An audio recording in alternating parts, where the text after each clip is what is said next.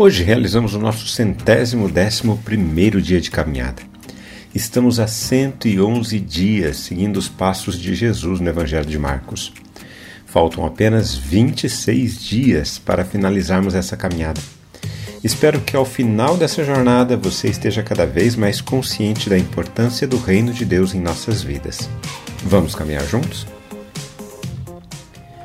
O pecado é esta força violenta que se impõe sobre a criação de Deus com a intenção de manter tudo separado dele.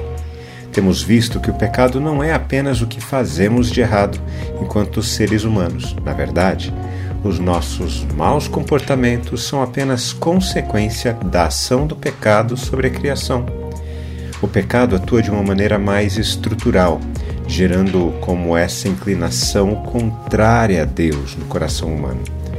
Somos seres humanos rebeldes a Deus e construímos sociedades contrárias a Deus. E uma das consequências tem a ver com o quanto a nossa capacidade de perceber as coisas foi tremendamente afetada pelo pecado.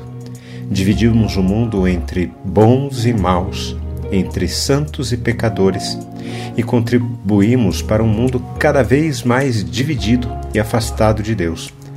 Perdemos a capacidade de interpretar os tempos e de enxergar as entrelinhas para observarmos o que realmente está acontecendo em nosso mundo. Aprendam, pois, a parábola da figueira. Quando já os seus ramos se renovam e as folhas brotam, vocês sabem que o verão está próximo. Assim também, vocês, quando virem acontecer essas coisas, saibam que está próximo, às portas, em verdade lhes digo que não passará esta geração sem que tudo isso aconteça. Passará o céu e a terra, porém as minhas palavras não passarão. Nesta passagem, Jesus está encerrando a questão acerca do templo, ainda no grande contexto do deslumbramento dos discípulos com a estrutura religiosa do templo. Quando um dos discípulos de Jesus se impressiona com a grandiosidade do templo, Jesus responde de maneira rápida você está vendo essas grandes construções? Não ficará aqui pedra sobre pedra que não seja derrubada. Pedro, Tiago, João e André lhe perguntaram em particular: Diga-nos quando essas coisas vão acontecer e que sinal haverá quando todas elas estiverem para se cumprir. Em Jesus, a religião é duramente atacada, principalmente quando ela se torna aliada do poder político para oprimir o povo e afastar as pessoas da presença de Deus. Neste exato momento, Jesus pede para os discípulos prestarem atenção à parábola da vida, em especial à figueira.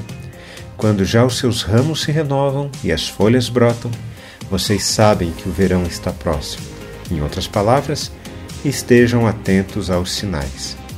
Em seguida, Jesus afirmou a eles: Em verdade lhes digo que não passará esta geração sem que tudo isso aconteça. Passará o céu e a terra, porém as minhas palavras não passarão. As tropas romanas do general Tito tomaram a cidade de Jerusalém cerca de 35 anos depois dessas palavras de Jesus, ou seja, ao final da geração a qual ele se referiu aos discípulos. O templo foi incendiado e os habitantes de Jerusalém foram deportados. Quando refletimos na palavra de Deus, precisamos responder a ela. Eu quero orar por mim e por você. Glorioso Pai, muito obrigado porque as tuas palavras não passam nós, enquanto humanidade, precisamos sempre nos atualizar, porque o nosso mundo está em constante mudança, mas o Senhor permanece inabalável, o mesmo ontem, hoje e eternamente. Restaura nossa forma de pensar para que sejamos sábios em nome de Jesus. Amém. Um forte abraço a você, meu irmão e minha irmã. Nos falamos em nosso próximo encontro, está bem? Até lá!